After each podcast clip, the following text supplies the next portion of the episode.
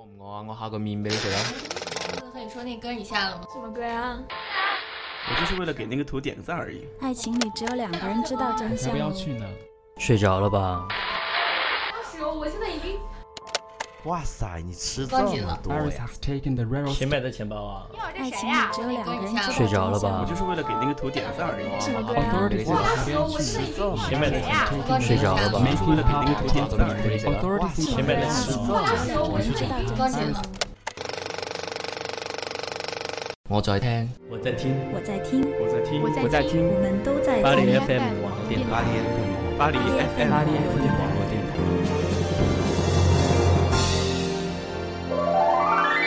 巴黎 FM 网络电台与您并肩作战的温暖声音。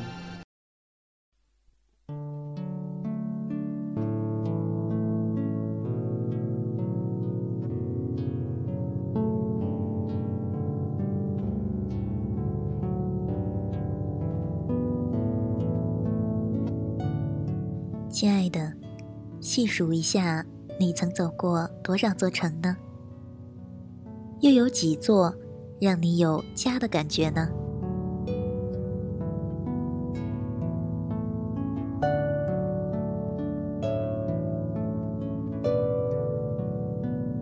这里是巴黎 FM 网络电台，与您并肩作战的温暖声音，我是苏晓。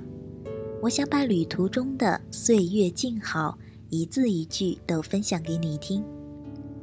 一如我驻足过的每一座城，都在把他的每一寸骄傲，努力又羞涩的展现给我一样。行者无疆，以诚为家，注定是一场温润的邂逅。你准备好了吗？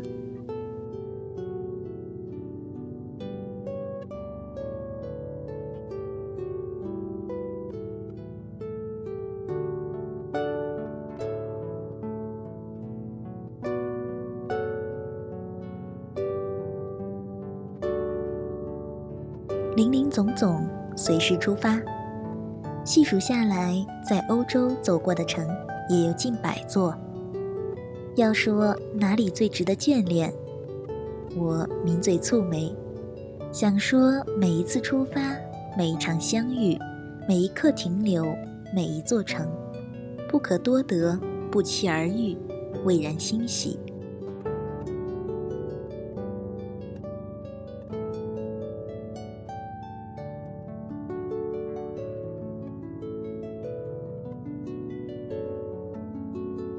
你知道仰望雪山映衬的天上的云朵，是多么快地划过蔚蓝吗？你知道蒙马特高地上的艺术家们，斑斓的画笔奉献给回忆中的景色，还是一位踏着单车的姑娘？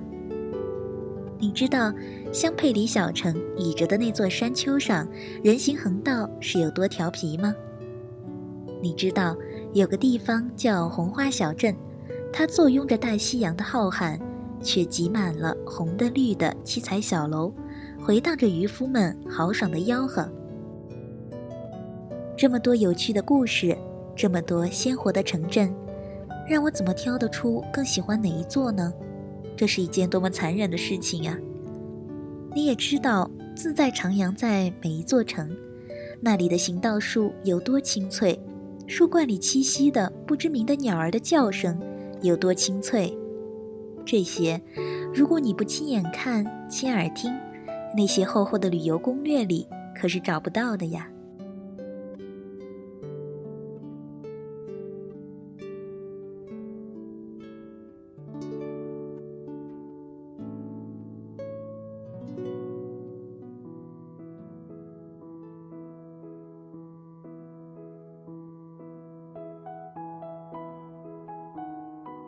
我有以城为家的小小癖好，每到一座城，满心盘算和遐想的，都是如果长居于此，我该怎么装点生活。记得那时候，他在南法小城阿尔勒的石板路上，转过几条街角，我早已按捺不住喜悦。要在哪座散溢蔷薇香的宅子里写作，要有几只什么花色的猫咪。要布置一个有果树的庭院，每周几光顾梵高曾经常去的那家咖啡馆。晚餐后去高高的河堤散步时，要记得拍下每天夕阳的颜色。甚至临街的窗上挂什么图案的蕾丝窗帘，都已经一一想好了。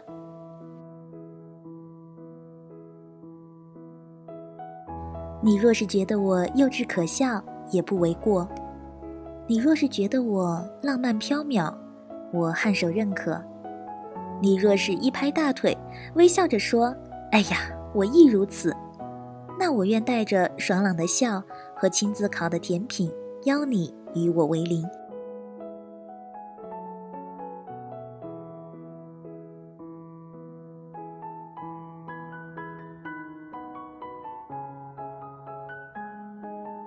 对了，还有一个地方是我喜欢去的，那就是墓地。法国的公墓是个美丽的地方，每个城镇的墓碑都有不一样的特色，一点儿也不冷冰。走在这些升天的灵魂当中，看着逝者的照片，慈祥的、微笑的、温婉的、威严的，幻想他们生前活在这个城镇时的故事。幻想遥远的他们也曾拥有一段美妙绝伦的爱情。看到大理石台上雏菊跳跃的鲜黄，或者一尊圆润而羞涩的小天使，满心都是温暖。谁说他们离我们而去了呢？长眠只为陪伴，仰望空灵的天空，脚踏厚实的泥土，他们是真的已成为家了。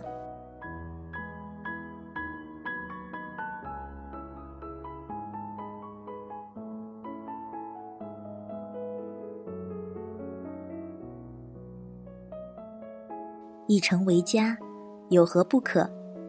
你有用不尽的阳光，还有数不尽的花园露台。你再也不是过客，你用心爱着家里的虫儿、鱼儿、鸟儿、花儿。可是，每当结束旅途要离别的时候，别提有多伤心了。就像每一次离家时的不舍一样。学会告别，学会期待，就像那句话说的。一个人，一座城，一生心疼。行者无疆，以城为家。驻足在一座城，好似在那里度过一生，留下故事，再挥手离开。而你可曾知道，这一别，这座城从此便永远住在你的心里了。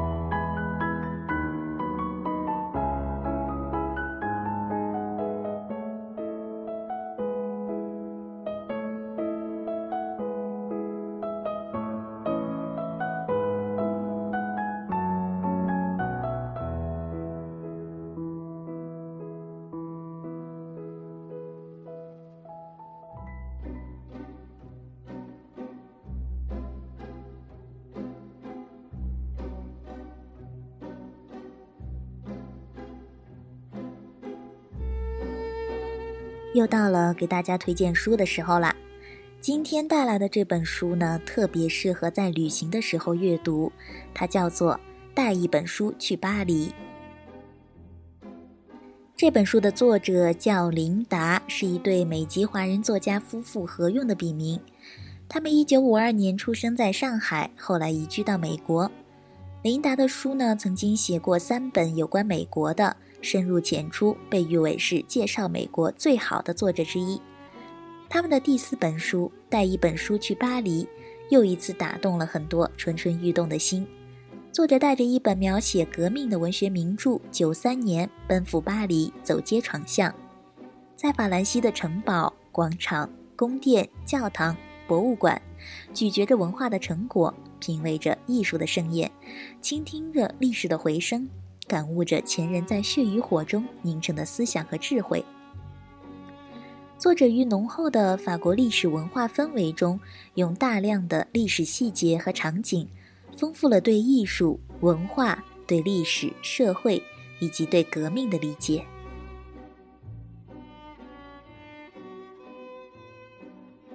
呃，作者在书中没有讲到埃菲尔铁塔，也没有讲到卢浮宫，他讲到的呢却是午夜的出版社、新小说家、新桥恋人和我走了，还讲了巴黎的书店，还讲了在法国看电影和一帮在法国的中国艺术家。书中呢还穿插了很多作者拍摄的照片和亲手手绘的油画插图。记录他们眼中当下的巴黎，流动的塞纳河水和行走的当地人。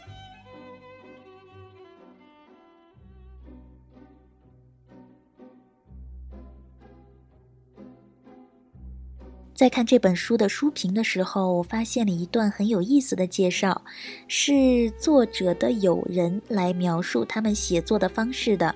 他是这样说的。琳达选择的生活方式是半年劳作，半年写作。他的劳作并不是我们经常见到的那种艺术家在地铁车站给人画肖像或卖画，而是彻底的体力劳动与自食其力。他开着一辆运货车，里面装满了各种小艺术品，赶集出售，多与乡下人打交道。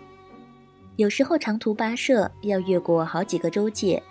他们害怕被看成是专业作者、专业学者或艺术家。每一次出发，车停稳，先搬出很多木板搭建的简易货架，将待售的艺术品一一摆上。天一黑，则把这些货架还原为长短不一的木板，收回车内。赶集的日子从五月到十一月，天冷叶子一落，数一数半年挣的辛苦钱够一年食用，他们也就安心收工不干。从秋天到冬天，他们是回到老屋，砍一点自家林子里的柴火，点炉子生火，在火炉边阅读、画画、写作，写带一本书去巴黎。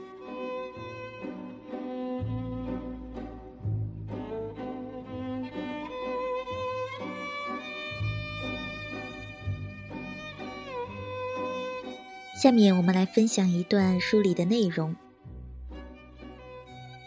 塞纳河上的西带岛，使我们迷上巴黎的是西带岛。西带在法语里是一个区域的意思，比如说一个大学的宿舍区也会叫 La Cité，感觉就像英语中的城市一词同构。事实上，最初的巴黎城区也就是从西带岛开始的。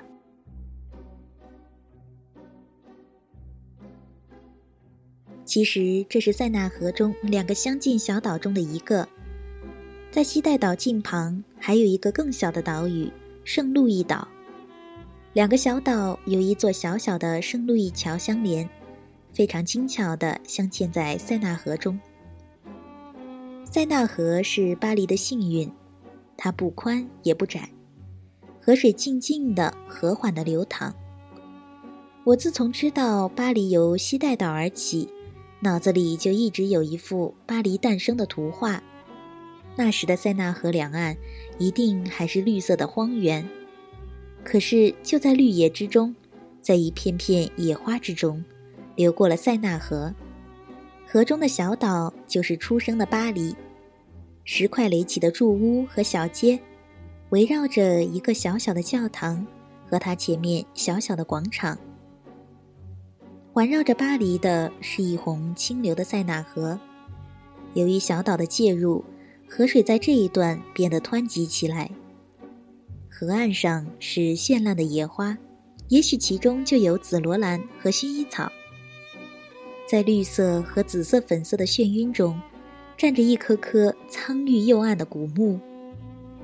它们疏朗的、孤独的散落在塞纳河岸。冬天展示着忧伤和力度，春天变得柔和与天真，就像一个个维护婴儿巴黎的骑士。越远离河岸，他们的数量越多，在远处，在天际，就茫茫苍苍地连成一片参天古森林了。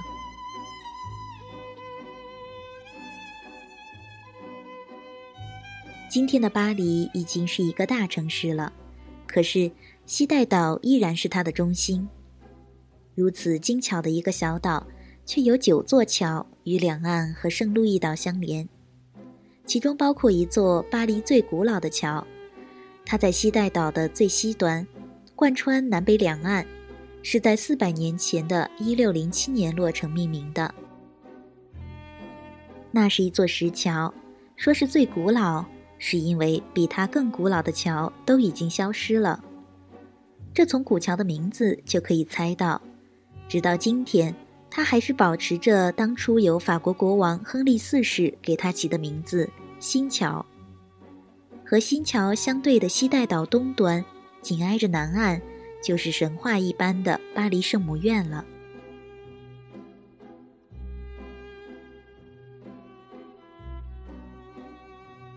和巴黎圣母院相隔塞纳河的大街。沿街一溜的咖啡馆，巴黎咖啡馆的座位总是室外的更多，也许是巴黎的街景太诱人，室外的座位总是一致的面对大街。在这里就是面对巴黎圣母院了。这一段河道被西带岛挤得很窄，大街和圣母院的广场又在同一个水平面上，所以。坐在那里，感觉自己就坐在圣母院小广场的外围，塞纳河恰如其分地隔开了广场上的游人和喧闹，又没有将圣母院推得太远，难怪那里的咖啡馆几乎永远是接近满座的。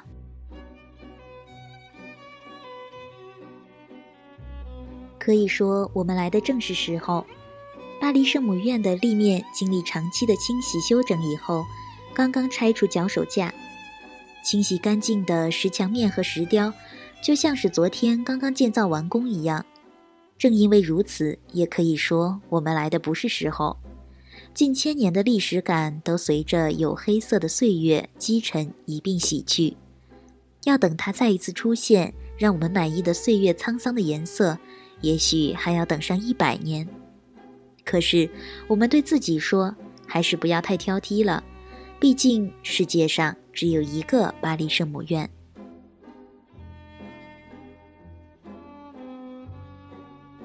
当然，巴黎圣母院是历史悠久的。一一五九年，它在苏利主教的委托下筹建，在一一六三年被放下第一块基石。一场大规模的建造就在一个罗马神殿的遗址上开始了，营造过程绵绵历时两个世纪。它也是建筑史上早期哥特式教堂的一个重要实例，无数中世纪建筑师和手工艺家在其中倾注心血。它沉稳地在西带岛上屹立了近千年，自然还是一个历史的见证。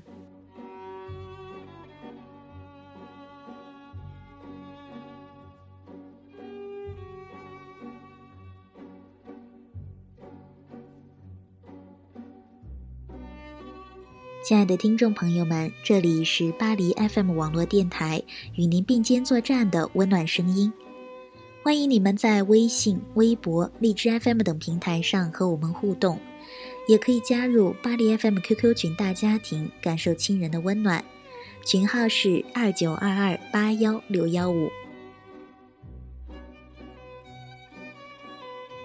好的，我们今天的节目到这里就结束了，感谢你们收听今天的《行者无疆，以城为家》，我是苏晓，我们下一次出发再见。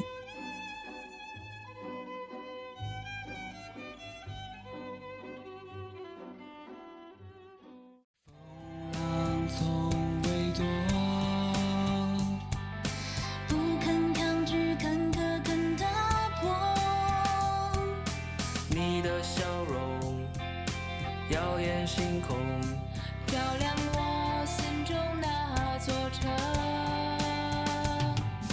牵引我双手把阳光紧紧拥入怀中。遍不是退缩希望会发热。一路上并肩挺直着愿信念支撑一生。梦要付出，勇敢真诚。如若跌倒，别问伤痛。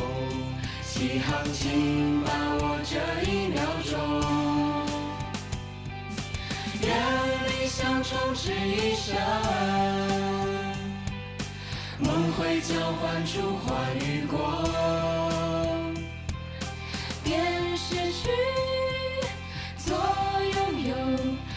杯酒。